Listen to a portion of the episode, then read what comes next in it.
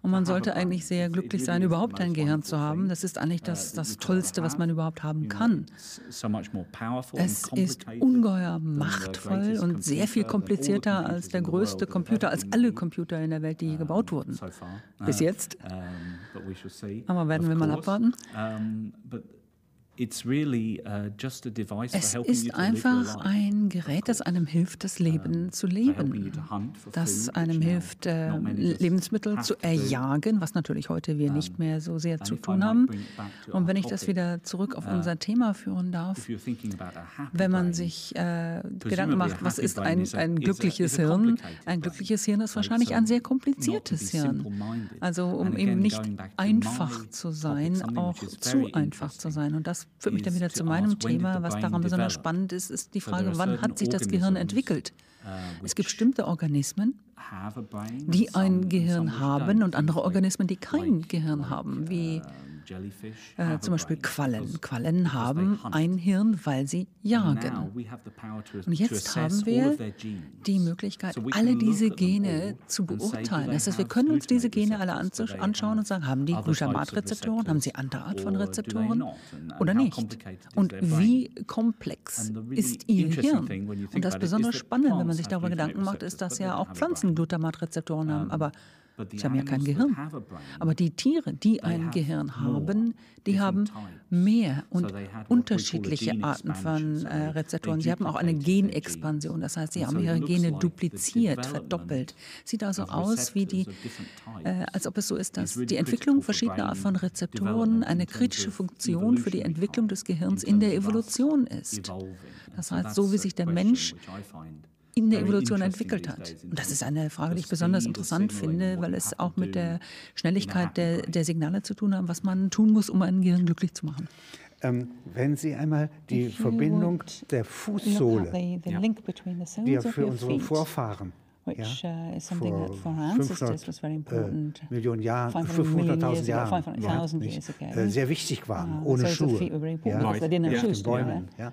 Um, die, die, Verbindung davon the, the link of zum the Gehirn. Feet to ja. the brain. Ja. What is that? Sie können kitzeln. I mean, you can, ja.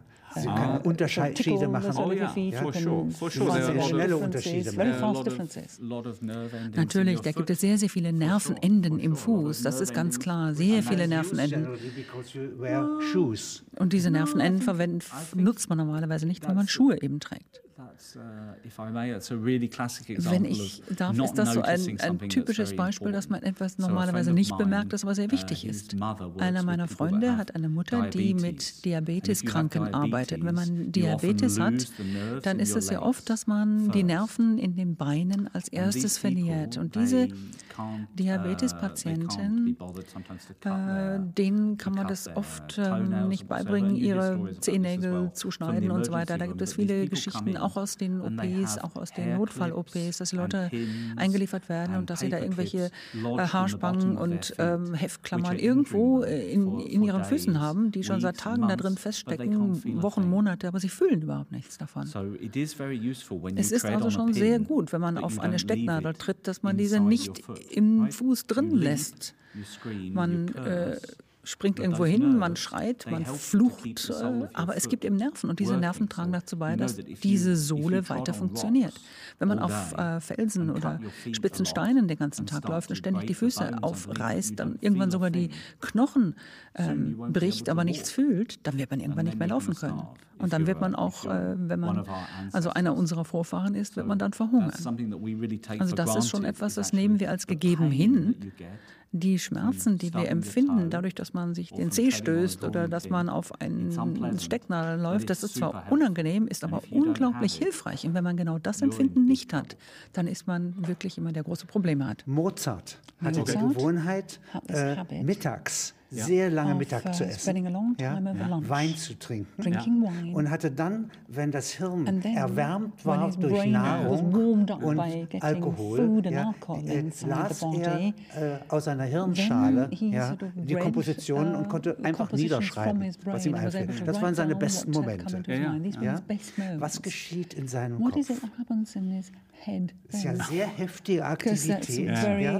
Also während der Verdauungstrakt. I mean, during the, the time that your digestive tract is gewissermaßen gehindert ins Hirn direkt uh, einzudringen durch die Blut-Hirnschranke. Äh, ja, nicht? Ihm eine gute Stütze gibt. Uh, ja. you ist hier das Hirn wild und angenehm happily active, it seems. Yeah, possibly. I mean, ja, wahrscheinlich schon. Also ich bin natürlich kein Mediziner, kein Humanmediziner. Man sollte also meine Empfehlung vielleicht nicht ganz ernst nehmen, aber ich arbeite zum Beispiel besser, arbeite besser am Nachmittag, nach dem uh, Mittagessen. Ich trinke allerdings mittags keinen Wein, uh, zumindest an uh, Arbeitstagen, aber ich äh, funktioniere einfach besser nach dem Mittagessen. Die Frage ist natürlich, warum? Warum ist das so, dass einige die Morgenmenschen sind und warum ist es so, dass Mozart gerne Wein getrunken hat und gegessen hat? Äh, natürlich hat der Wein, den er getrunken hat, auch Alkohol und der Alkohol, der geht natürlich durch die Bluthirnschranke durch und dringt ins Gehirn ein, ist also psychoaktiv. Einige äh, rauchen auch gerne, weil sie das Nikotin gerne brauchen. Das ist natürlich auch eine Verbesserung der kognitiven Fähigkeit. Ich glaube, das wissen wir alle. Äh, rauchen ist natürlich sehr gefährlich, man sollte auch nicht rauchen, aber aber es hilft bei der Konzentration und bei der Entspannung. Es liegt daran, weil das Nikotin eben ins Hirn vordringen kann. Und dann kann man sich natürlich daran auch gewöhnen. Der uh, Gewöhnungseffekt tritt ein. Da gibt es auch positive Echos, natürlich. Uh, Wie Sie gesagt haben, Mozart hat vielleicht äh, morgens nur durchschnittliche Arbeit geleistet und es war dann nach dem Mittagessen, dass bei ihm dann die wunderbarste Symphonie oder, oder Oper aus seinen Fingern floss. Das uh, ist etwas, daran hat er sich wahrscheinlich auch gewöhnt. Und dadurch gibt es auch eine positive Verstärkung. Wenn man etwas macht, dadurch, äh, wodurch man erfolgreich wird. Wenn man zum Beispiel sehr äh, locker über seine Arbeit spricht, wie ich das oft mache, dann ist das eine positive Verstärkung, wenn man so will. Also man verhält sich gerne so, wie man eben erfolgreich ist. Ob das aber tatsächlich etwas mit, dem, mit der Nahrung zu tun hat, die er aufgenommen hat, ob das nur eine Gewöhnung war, weiß ich nicht, aber es hat funktioniert. Aber sind eine zweite Art der Ernährung. Ja? Also, dass man sagen kann, Ernährung, ja, äh, Leben, äh, Gewohnheiten und dann Droge als Steigerung. Ja, uh, sure. I mean, uh, uh, oh ja, natürlich. Uh, also ich würde natürlich niemandem empfehlen, Drogen zu nehmen, aber natürlicherweise haben Drogen für manche Menschen auch einen Sinn. Und das liegt eben daran, weil sie psychoaktiv sind. Die Drogen, zum Beispiel der Alkohol. Also der AMPA-Rezeptor, an dem wir arbeiten, diese Art von Glutamat-Rezeptor, ist von Drogen eigentlich fast unbeeinflusst. Und wenn man dann eine Droge generiert, die tatsächlich auf diesen Rezeptor arbeitet, dann wird der Atemrhythmus sehr schnell verloren gehen und man stirbt. Also ist eine gute Sache, da nicht einzudringen. Dieser Rezeptor scheint also äh, ziemlich äh, undurchlässig zu sein. Aber es gibt sehr enge Verwandte dieses Rezeptors, die sehr deutlich äh, beeinträchtigt werden, teilweise eben inhibiert, sodass sie weniger gut arbeiten oder dass ihre Aktivität verstärkt werden sogar. Ich habe vor vielen Jahren mal im Bereich ähm, Narkosearbeit, äh, auch allgemeine Narkose gearbeitet. Was sind die Beruhigungsmittel, wie wird man zum Schlafen? Und festgestellt, der AMPA-Rezeptor, der ist dann nicht groß beeindruckt. Das ist aber interessant, denn auch hier sind es enge Verwandte und Nachbarn dieses Rezeptors, die sehr stark beeinflusst werden. Also es gibt da selektive Handlungen und wahrscheinlich ist das auch der Grund, warum ein Betäubungsmittel funktioniert und nicht tötet. Sie nannten den AMPA-Rezeptor. AMPA ja, wenn Sie das mal beschreiben. Could you describe? Yeah, uh, these are a also specific type of glutamate Das sind bestimmte Arten von Glutamat-Rezeptoren. Ich sollte nicht sagen, was AMPA eigentlich ist. Also AMPA, ich kann es nur ganz allgemein sagen. AMPA ist ein ganz uh, spezifische Kongena, also ein Verwandter, wenn man so will, des Glutamats. Es ist ein uh, künstlich hergestelltes Etwas, welches spezifisch diese Art von Rezeptor aktiviert. Aber es ist im Grunde genommen ein Glutamatrezeptor und Glutamatrezeptoren uh, werden eben durch Glutamat im Gehirn aktiviert. Genau das ist sozusagen ihr, ihr Freund im Gehirn. Ich sage, es sind AMPA-Rezeptoren, es gibt noch andere NMDA-Rezeptoren zum Beispiel, äh, Kanat. Äh, Rezeptoren, das sind alles Glutamat-Rezeptoren im Gehirn. Sie arbeiten alle mit Glutamat, aber wir haben sie eben unterteilt und haben, sie, haben ihnen Namen gegeben. Ich war es übrigens nicht, sondern meine Kollegen haben das gemacht dieses Geschehen hier, äh, das ist ja Chemie, was Sie beschreiben. Ja? Oder ist das elektrisch?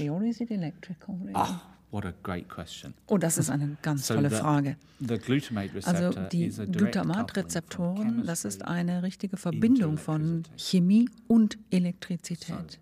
Also so schnell und so einfach, wie ich das jetzt ausdrücken kann. Die Zelle nutzt Energie, um äh, geladene Atome zu unterteilen, wie zum Beispiel Natrium und Kalium. Also das Natrium wird rausgedrängt und das Kalium kommt rein. Es gibt jetzt eine Zellmembran und die Ionen können da nicht durchdringen, werden also geteilt. AMPA-Rezeptor lässt aber beide durch, sodass alle Glutamatrezeptoren sie hindurchlassen. Und wenn sie dann das Glutamat binden, und das wiederum ist ein chemisches Signal, dann öffnen sie ein kleines Loch, durch die die Ionen dringen können. Und sie wollen natürlich wieder dann zurück zu einem natürlichen Gleichgewicht finden. Das heißt, sie drängen also hinein. Und das ist dann die elektrische Ladung. Und das ist Elektrizität im Gehirn. Und das ist die Art und Weise, in der zwei Zellen eben nicht elektrisch sozusagen verbunden sind, sodass dann andere Zellen die Elektrizität in äh, das Freisetzen des Glutamates, von dem wir sprachen, entlassen. Und das Glutamat, das geht dann über diese Kluft hinweg, bindet den Rezeptor und schafft, das, äh, schafft es, dass das elektrische Signal weitergesendet wird. Ja? Solche Übersetzungen. Ja, it's a, it's an Übersetzung. It's like a, it's like a handshake handshake. Ja, das ist eine Übersetzung. Ich habe gesagt, das ist wie eine Art Handschlag, ein, ein Handschütteln, Händeschütteln auf chemische Art. Ja, tausendmal pro also Sekunde. Und auch mit sehr, sehr genauem äh, Timing. Also nicht mit striktem Rhythmus allerdings, aber mit sehr, sehr genauem Timing. Äh, mehr als 1000 Mal pro Sekunde. Muss auch so sein, denn die elektrische Signalgebung ist ja so unglaublich schnell. Äh, Natrium ist ein sehr wichtiges biologisches ähm, Eisen, wenn man, äh, Ion. Es ist ein Atom im Periodensystem. Generated from stars. Ja, das gleiche, was wir in, in, in Natrium haben, kommt aus den Sternen, ganz viel in, im Meersalz verfallen. Tisch, äh, Tafelsalz. Tafelsalz ist äh, Natrium. Energie, sehr disziplinierte Chemie. Die stören sich ja nicht gegenseitig disturb each other. No, no, they don't disturb Nein, sie stören sich nicht gegenseitig. Genauso ist es, sie ignorieren einander. Glutamat ist also nicht sehr labil. Uh, es kann sozusagen eine Weile ähm, da bleiben, interagiert nicht mit dem äh, Natrium in keinster Art und Weise. Also natürlich, es stimmt nicht ganz, also nicht in uh, keinster Weise. Aber yeah. zu sehr ins Detail will ich dann vielleicht That's nicht gehen. Yeah, Aber ja, das ist die, die Geschichte des Hirns, wenn man so will. Sehr, sehr streng kontrollierte Chemie unter Nutzung der Dinge, die es gibt, die dann aus den Sternen kommen, wie Sie gesagt haben. Wie, äh, wenn das Hirn äh, solche Aktionen macht, ähm, ist dann, äh, kann es das beliebig oft wiederholen, also iterieren, oder wird das dann müde?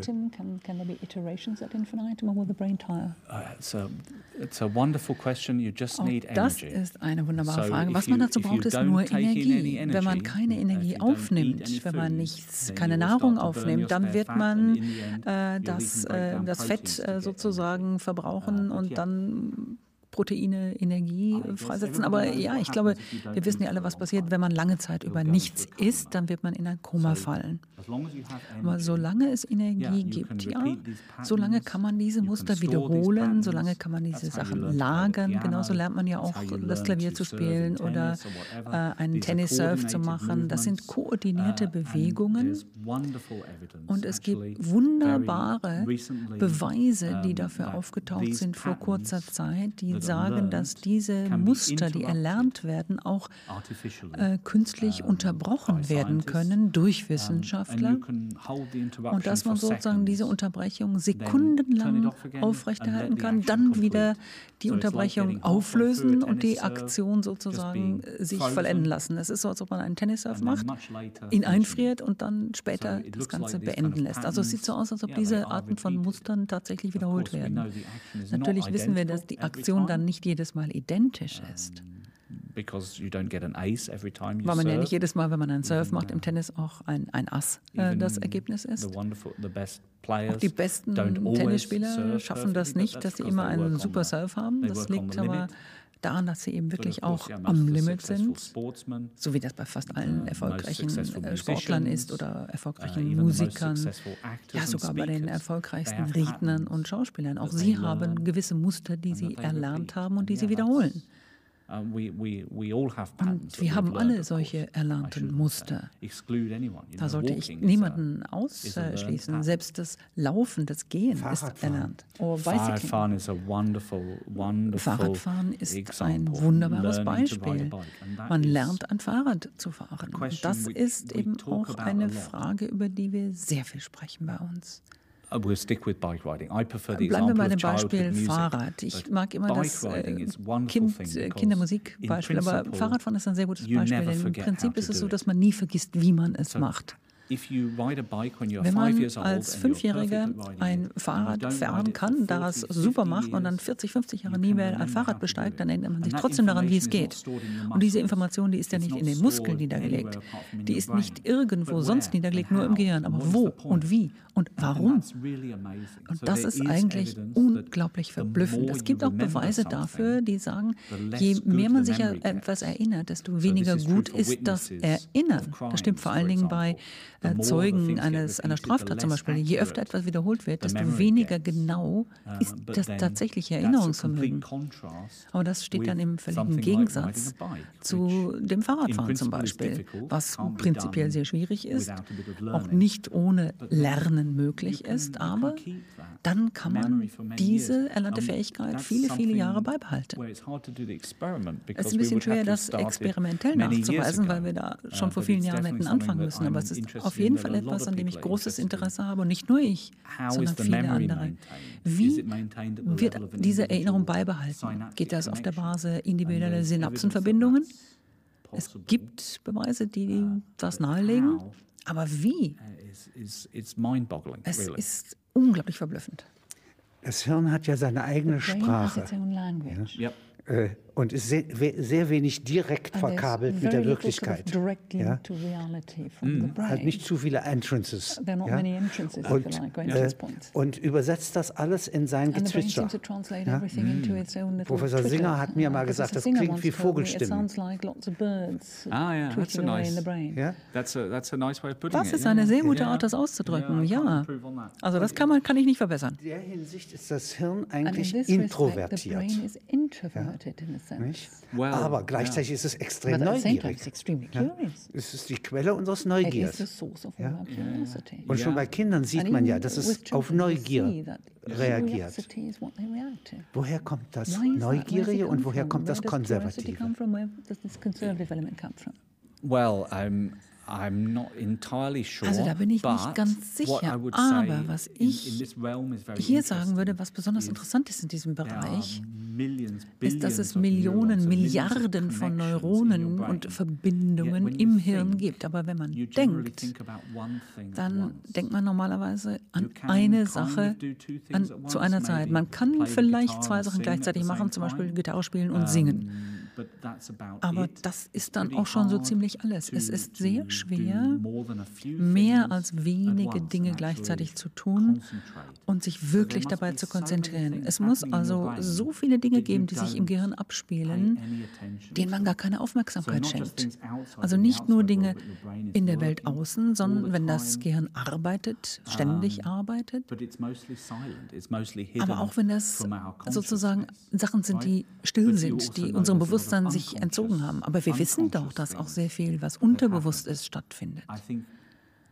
Ich glaube, die kindliche Neugier ist etwas, das eine ganz andere Frage berührt. Und ich kenne mich da nicht aus, aber es ist unglaublich faszinierend, sich darüber Gedanken zu machen, warum wir neugierig sind.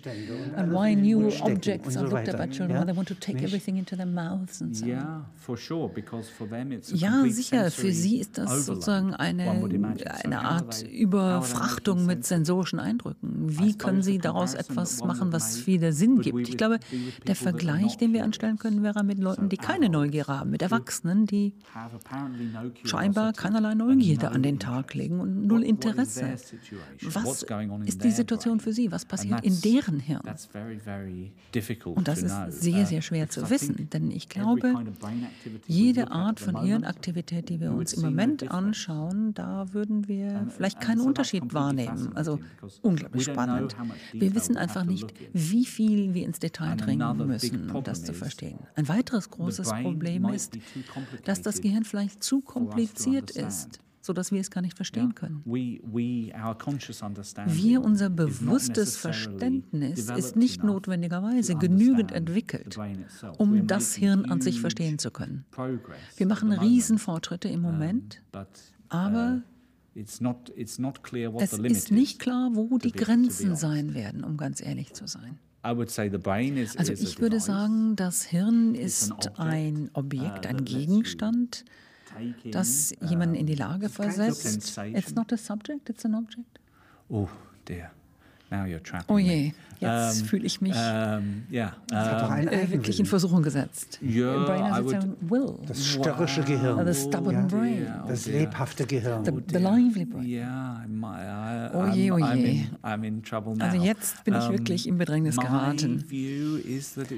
Meine Ansicht ist, es ist ein unglaublich komplizierter Computer. Ich weiß, dass viele Leute nicht das glauben oder das sehr ungern glauben würden, aber ich glaube, so wie ich das anschaue, das Gehirn ist das Gehirn ein sehr komplexer Computer, der die Illusion aller möglichen Gefühle uns gibt, der Emotionen vorspiegelt, die fast unglaublich sind. Aber ich glaube nicht, dass das Hirn an sich sozusagen den eigenen Kopf hat. Das ist nur eine Idee, die wir haben. Uh, so sehe ich das. Also, aber Philosophen überall stöhnen jetzt wahrscheinlich. Das Gehirn selber ist ein Gerät, ein Apparat. Ja? Oh, der. Ja, auf jeden Fall. ja, ich, ich würde niemanden versuchen, davon zu überzeugen, aber das ist schon meine Vorstellung. Ja, das ist sie wirklich.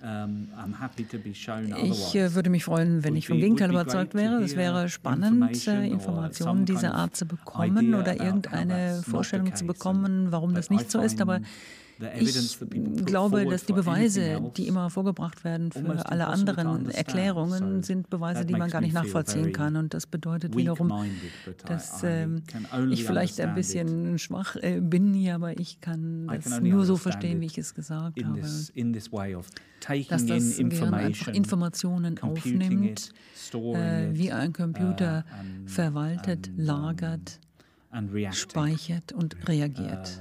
Auch hier würde ich sagen, diese Art Rhythmen im Gehirn zu haben, die Zeit zu äh, nehmen, ist sehr interessant. Daran haben wir auch großes Interesse in unserer Arbeit.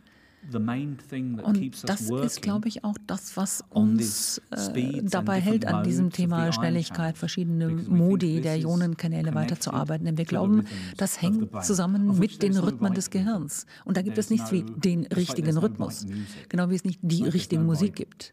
Ist klar, nicht? Es gibt auch keine richtige Geschwindigkeit für ein, ein Lied. Es gibt viele verschiedene Lieder. Jedes Lied hat den eigenen Rhythmus, können uh, an sich und für sich genommen wunderbar sein. Und wir haben großes Interesse an dieser Frage der Zeit.